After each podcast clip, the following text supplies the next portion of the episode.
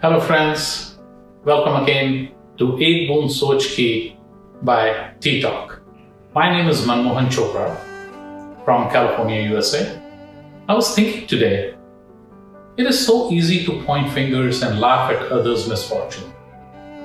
We do not know what their circumstances were, but due to our inflated egos and self assumed complexes, we fail to realize that when we point one finger at others, four of our own are pointing towards us.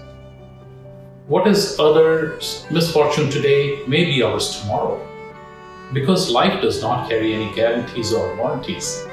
It is a one way contract in which our role is only restricted to playing the character assigned to us. The rest is controlled by the Supreme Director. I strongly believe in the saying that what goes around comes around. Remember, life is a roller coaster. Every day is different and brings different challenges. The whole life is full of wins and losses. We win some and lose some battles. It is everyone's story.